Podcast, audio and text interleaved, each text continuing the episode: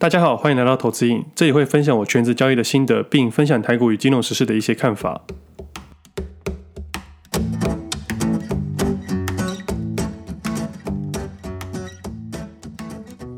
今天时间三月二十二号星期一，这是我第七十四集节目，我是魏的。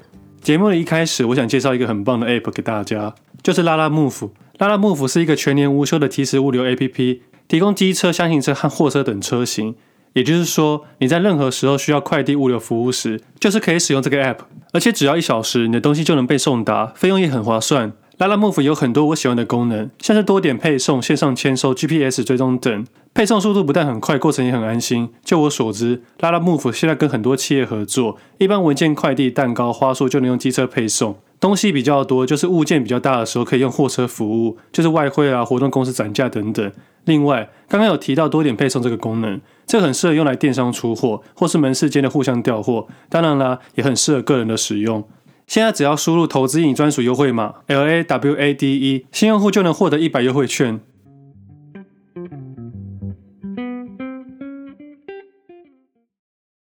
其实 Lalamove 真的很方便。我前日刚好有指定的时间拿东西给我朋友，但临时出了一些状况，我真的使用了拉拉 move 去送东西，这样省了我出门的时间。我是觉得真的很酷啦。那我也觉得现在这个社会，就是时间跟金钱的替代性越来越高了。有些人愿意花时间，有些人又愿意花钱，但并不是说花钱的人就是钱比较多，或者是老大之类的。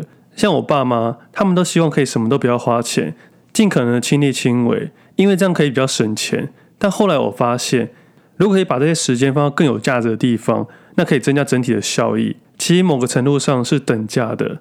我真的很看不惯那种去餐厅吃个饭对服务生大小声的人。其实我在国中的时候就端过盘子，所以我很懂那种服务生的感受。有时候会遇到一些客户，他们就付了钱，然后就大小声。我不要说餐厅了，我觉得各行各业都会有这种客户，都觉得只要付了钱就是老大的概念。但我都会觉得说，对方花了时间或者专业帮我处理事情的话，本就应该用金钱等值做交换。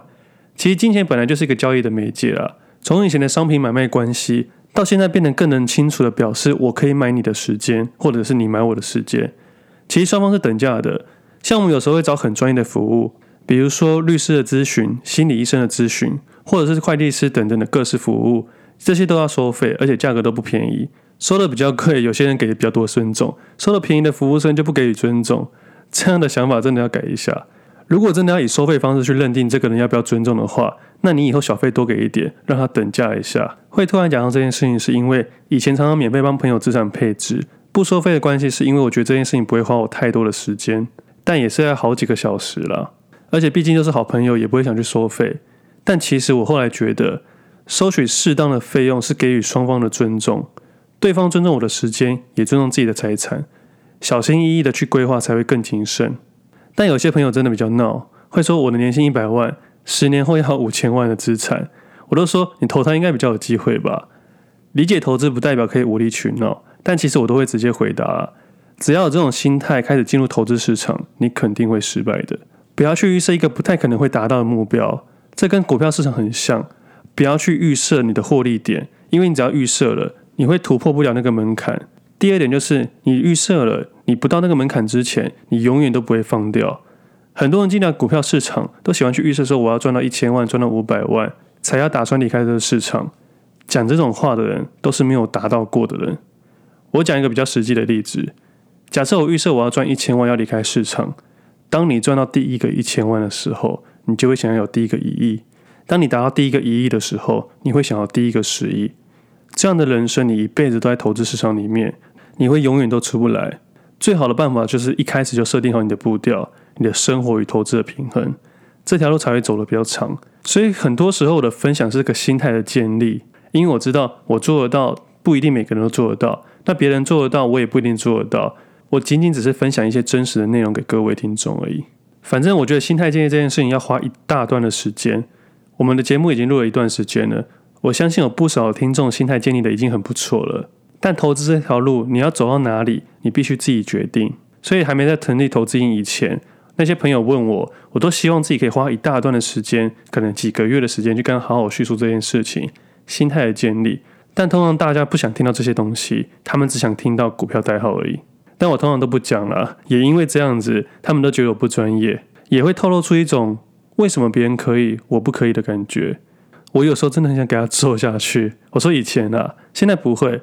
我现在都叫他们看投资营，因为我觉得这样真的很方便。我请他们看完再聊聊，但通常这样子都会不了了之。新手投资人最容易犯的错误就是去预期一个不可预期的事情，最后只会让自己心神不宁。但真正的专业人士才会懂得拒绝这些无理的要求。我举个例子来说，就像医生一样，你不可能得了癌症，跟医生说我明天就要好，你花一亿一千万都不可能，它是个疗程。那另外还有一件事可以分享，很多人喜欢减肥啊，对，我最近在减肥。你本来就是要花一段时间的坚持才可能达到那个效果，你不可能今天七十五公斤，明天跟他说我要六十公斤，不可能嘛，除非动手术。因为这些专业人士的专业，他们懂得拒绝我，我才觉得他们是真的专业。他总是满足你所有的要求的人，他们一定是不专业。商业模式也是这样子，做任何一笔成交买卖的时候，他们都是彼此利益关系，这才叫做交易。但总是有一群人可以满足你所有的要求，就是诈骗集团。他们会满足你所有的要求，把你的欲望放到无限大，接着把你的欲望变成希望，再来变成期望，最后变绝望。我们可以试着去想一下，诈骗集团一贯的手法就是跟你说会稳定获利，再就是每个月或每年给他们钱。这种感觉就是让你误以为好像分期储蓄型保单，以为每年固定的现金流出，未来就会现金流入。但储蓄型保单啊，我记得现在预定利率大概二 percent 左右，但诈骗集团都会开到三十到一百 percent 以上的条件。接着他们会找辣妹或者跑车去跟你交际，然后接着用有些数钞票的照片吸引你。我觉得诈骗集团应该检讨一下啦。现在的男友在数钞票啦，都是用银行 app 去汇款，没有人会随时带一百万钞票走来走去吧？如果有的话，麻烦银行业务赶快找他们，赶快叫他们办信用卡，申请一下电子支付系统。那要办哪一家我还不知道啊，目前还没有老板赞助我们。好了，拉远了。我觉得时代会在改变，连诈骗手法都会改变。我觉得旧有的那套系统只能骗骗老人家，会听我们节目的听众应该都是知识分子，所以就不要被这些视觉效果给骗了。网络修图都这么多了，再被骗的话，说出去真的会被人家笑了。我们都喜欢在网络上查资讯，但后来会发现这些资讯不一定正确，背后有很多或不知道的事情。我是一个很懒的人啊。我不想花费多余的时间去判断真伪。那像我最近才发现，PTT 原有股票版，很多人在上面讨论股票，但我自己从来没有看过了。其实网络上的东西，大家真的要独立的判断，因为有些人只会讲自己想讲的。这件事没有不对哦，因为我觉得每个人都有自己主观的立场。但我要说的是，市场上假设一万种赚钱的方法，就会有一万种不同的角度。只是一般人要从宏观、客观，接着主观的去判断投资策略是比较辛苦的。尤其是那些初入社会的年轻人，更难去判断。而对于年轻人的分享者也比较辛苦一点，这感觉很像政治一样。你如果新创或者你影响力不够，在这个社会上就很容易被忽略。而且那些资深的前辈可能连理都不理。我会突然讲到这个，是因为我前几天看到瓜吉的咨询影片，我觉得他真的很厉害。相信我，在这个社会上，你只要到新的领域，你的一开始就只能靠你自己。那最近我拿到一张保单，我回想起当年的自己。在我刚出社会的时候，我本来就有理论的基础了。我前阵子看一下金融的证照，我的金融证照已经十年了。但那个帮助我，就是我刚出社会的时候，我有一些理财观念，也想过很多奇怪的东西。我分享一个想法给各位：房贷有抵押品，所以相对它的利率比较低。假设现在房贷的正常利率是一点五 percent，在正常的情况下可以贷款二十年，那它通常会是两年期的优存定律加上某个百分比。那目前大概是一点五 percent 左右。假设投资人真的并且有信心要拿来做投资的话，可以用一个简单的小方法。那现在有没有被监管会改掉？我不清楚。但当年真的很多人这样使用。我先简单讲一下啊，银行业里面对员工的利率都比较低，不管是房贷还是信贷，但信贷有个额度限制啦，但是大概都是一点多 percent。那我们想一下，储蓄型保单大概二 percent 左右，预定宣告可能三 percent。六年前大概是二点七五左右，那中间可能快有一 percent 的利差。假设贷款一千万出来，你抓好比例去买储蓄型保单，用二十年的规划，每年负担的利率去做一个锁利，剩下的资金你就可以灵活运用了。要怎么运用，因人而异。你可能来创业，你可能买股票，你可能做别的东西。你即使风险最小的情况下，把剩下多余的部位全部做定存，那个定存的利率就是你多赚的。将一个有风险的商品同时锁在两个无风险商品上面，呃，但是我要修正一下，并不是完全的无风险，它是趋近于无风险商品，储蓄型保单跟定存。我记得大概这个比重是三分之二左右，也就是说，你只要锁住三分之二钱，剩下三分之一的部位就可以做灵活运用。假设一千万的话，你会有三百多万的资金可以去做灵活运用。你随便投入股票，一个殖利率五 percent 以上的现金流的话，就会有多的利息。但我要强调的是，现金流的流入的殖利率，它一定是左手到右手，它绝对是市值不变。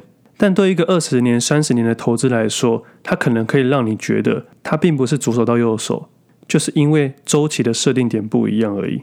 这样的模式理论上很简单，实际上其实也不难，但它依然有条件的限制啊，比如说你贷款的金额、贷款的利率都会因人而异。那剩下三分之一的部位，你要去做什么运用，也是看个人。假设你去买股票赔得乱七八糟，你就可能是造成更大的风险。不过，假设你有五间房子好了，你可以用一间去试看看，你就懂我在说什么。反正，在银行端啊，你位阶越高的话，这些条件越简单。有很多的经理可能，我是说可能哦，将那个资金拿去买国外的债券去做个锁利。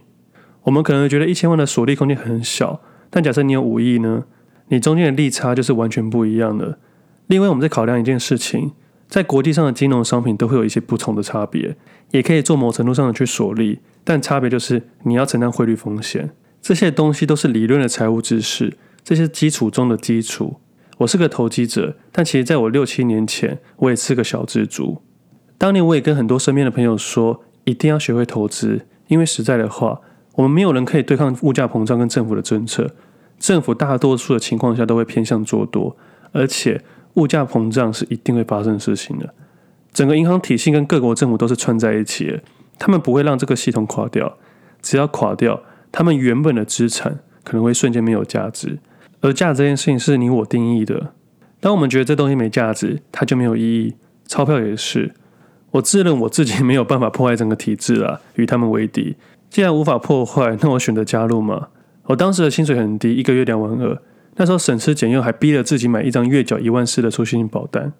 当时住在家里，所以花很少的钱，一个月八千够花了，剩下的钱全部买保险。会选择买保险，是因为股票市场我才刚学习，我会怕嘛。我记得那时候要下一张股票，想了好几个月，现在可能只要几秒钟吧。我当时给自己设定就是，我要花六年的时间摸透股票市场这件事。会选择用一万四的原因，是因为这六年缴完刚好是一百万现金。会突然讲到这件事情，是因为我这阵子突然间发现这张保单到期了。只是看到这张保单到期的时候，让我回想起当初的事情，当初的省吃俭用，当初的不服输，当初的自律。虽然这一百万不是多大的金额，但对我来说特别有意义。现在很多年轻人都想要一夜致富，我真的真的想提醒各位，每一个努力的背后，都是一连串一连串的坚持而来的。这六年的累积对我来说，现在可能一天就没了。但是我绝对不会动到这张保单，因为它是我曾经的努力，曾经的感动。我是一个投机客，但我在做资产配置的时候，我比别人更有耐心。资产配置这件事情，我在六年前就想好了。现在我的对储蓄险一点兴趣都没有，但对于当初的我，储蓄型保单是必须这么做的。存钱永远是第一步了，没有资金你就做不到后面所有的事情。投资生涯是一个一连串的过程，它并不是一件事情套用所有的事情。我一直强调定位，也是这个原因。像现在蛮多人做百亿的交易量，大概百分之九十九 percent 人都是做当冲。那为什么要做这么大量？我大概解释一下。一个月如果交易量一百亿的话，正常来说退佣金是一百万，也就是我们俗称的一退十。那如果能做到一百亿，应该可以谈到一退十一或一退十二，但后面都要谈的。谈的方式看券商以及公司对你的信赖度跟依赖度都会影响到。讲到公司，再分享一件事情。最近在炒水资源嘛，我分享一个很好笑的例子。我曾经认识一个主力，他很爱玩国统，哪一年就不太说了，你直接从股价去看，就知道是哪一年了。我还记得那个时候新闻也是炒缺水题材，也是从台积电开始。反正有些主力就特别喜欢玩那几只，每一个股主力的个性都不太一样，而且市场的主力不会只有一个。那也因为看到别人玩过，所以对水资源概念股都没有兴趣。那我再另外分享一件事情，市场的主力很多嘛。但每个人都有自己的默契。投资人要知道，一家公司在外流通数量的股数就差不多这么多。我指的是一段时间的数量，因为长期投资或者大股东通常都不太会流动。假设在外频繁周转的股票约一万张，某位主力持有八千张的话，其他主力就不太会打算积极的参与，他们会选择下一个他们喜欢的标的，所以我才会说，有些主力就特别喜欢玩那几只，因为他们玩的比较顺嘛。这完全是因为量的问题，假单也会转来转去。那其实假单也是一个很高的技巧啦。你作假，你也要本事作假，因为有时候会弄假成真。网络上查的所有东西都不是那个标准答案，不要过度花时间去追从那些东西。假设假设我是主力的话，非逼不得已的话，我不可能分享我正在做的东西或者我的做法。主力再更坏一点，就在网络上丢假讯息就好，再配合媒体。反正台湾多数媒体都是某些公司的，背后都会有利益。那真正客观的媒体比较少人清楚，所以我们才要理智的判断任何事情。我们都很想要一百万，但一百万的背后有多少个坚持，多少个事实？还有一件更重要的事情，你有了一百万，你要做什么？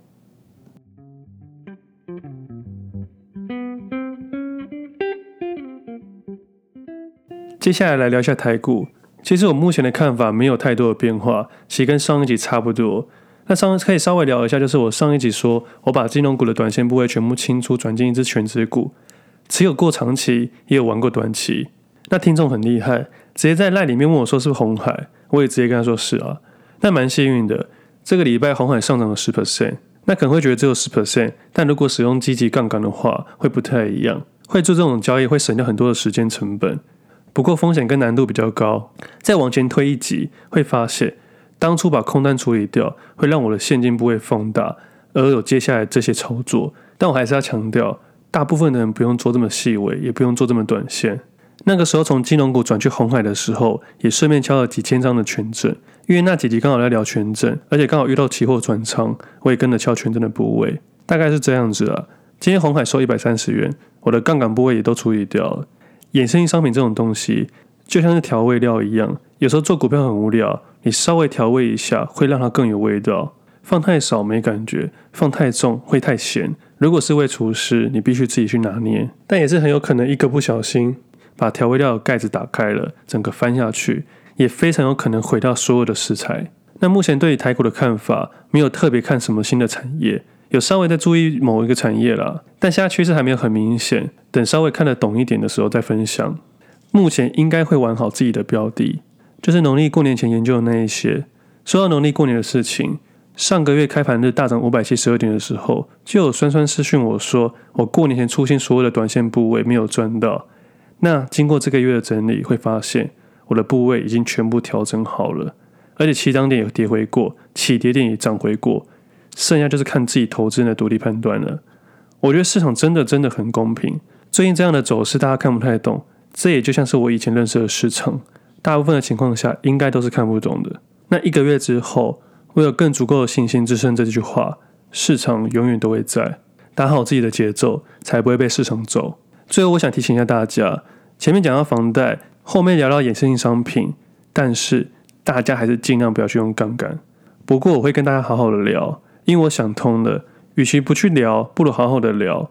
我给大家更客观、更正式的想法，让大家多一点认知，就会少一点诈骗。在财经领域的知识上面，我不会比那些高材生还要知道的多，总经研究不会比他们透彻。但我尊重每一个人的强项，只不过我知道自己的优势，我也不会过度去改变自己的创作。前阵看木曜4超玩，台志远台哥讲了一段话，他说创作不是这种讨好，而是把我喜欢的东西跟别人分享。不可能让每个人都喜欢，但至少自己要先喜欢。这跟交易很像，我们不可能买下所有的股票，但我们可以买自己喜欢的。那节目的内容有时候不够完全，并不是说不说，而是我不知道从哪里开始说，难免会有忽略掉的部分。有任何的问题跟想法，可以在 Podcast 底下留言，或者写 email 给我。但千万不要问我说这档股票可不可以买或可不可以卖，我会叫你好好的听投资音。我统整一下这些概念，资产配置是一辈子只要做几次决定。而投资的话是一年几个决定，投机者的话每天都要决定，但你的交易你自己决定。我们今天节目先到这里，我们下次见，拜拜。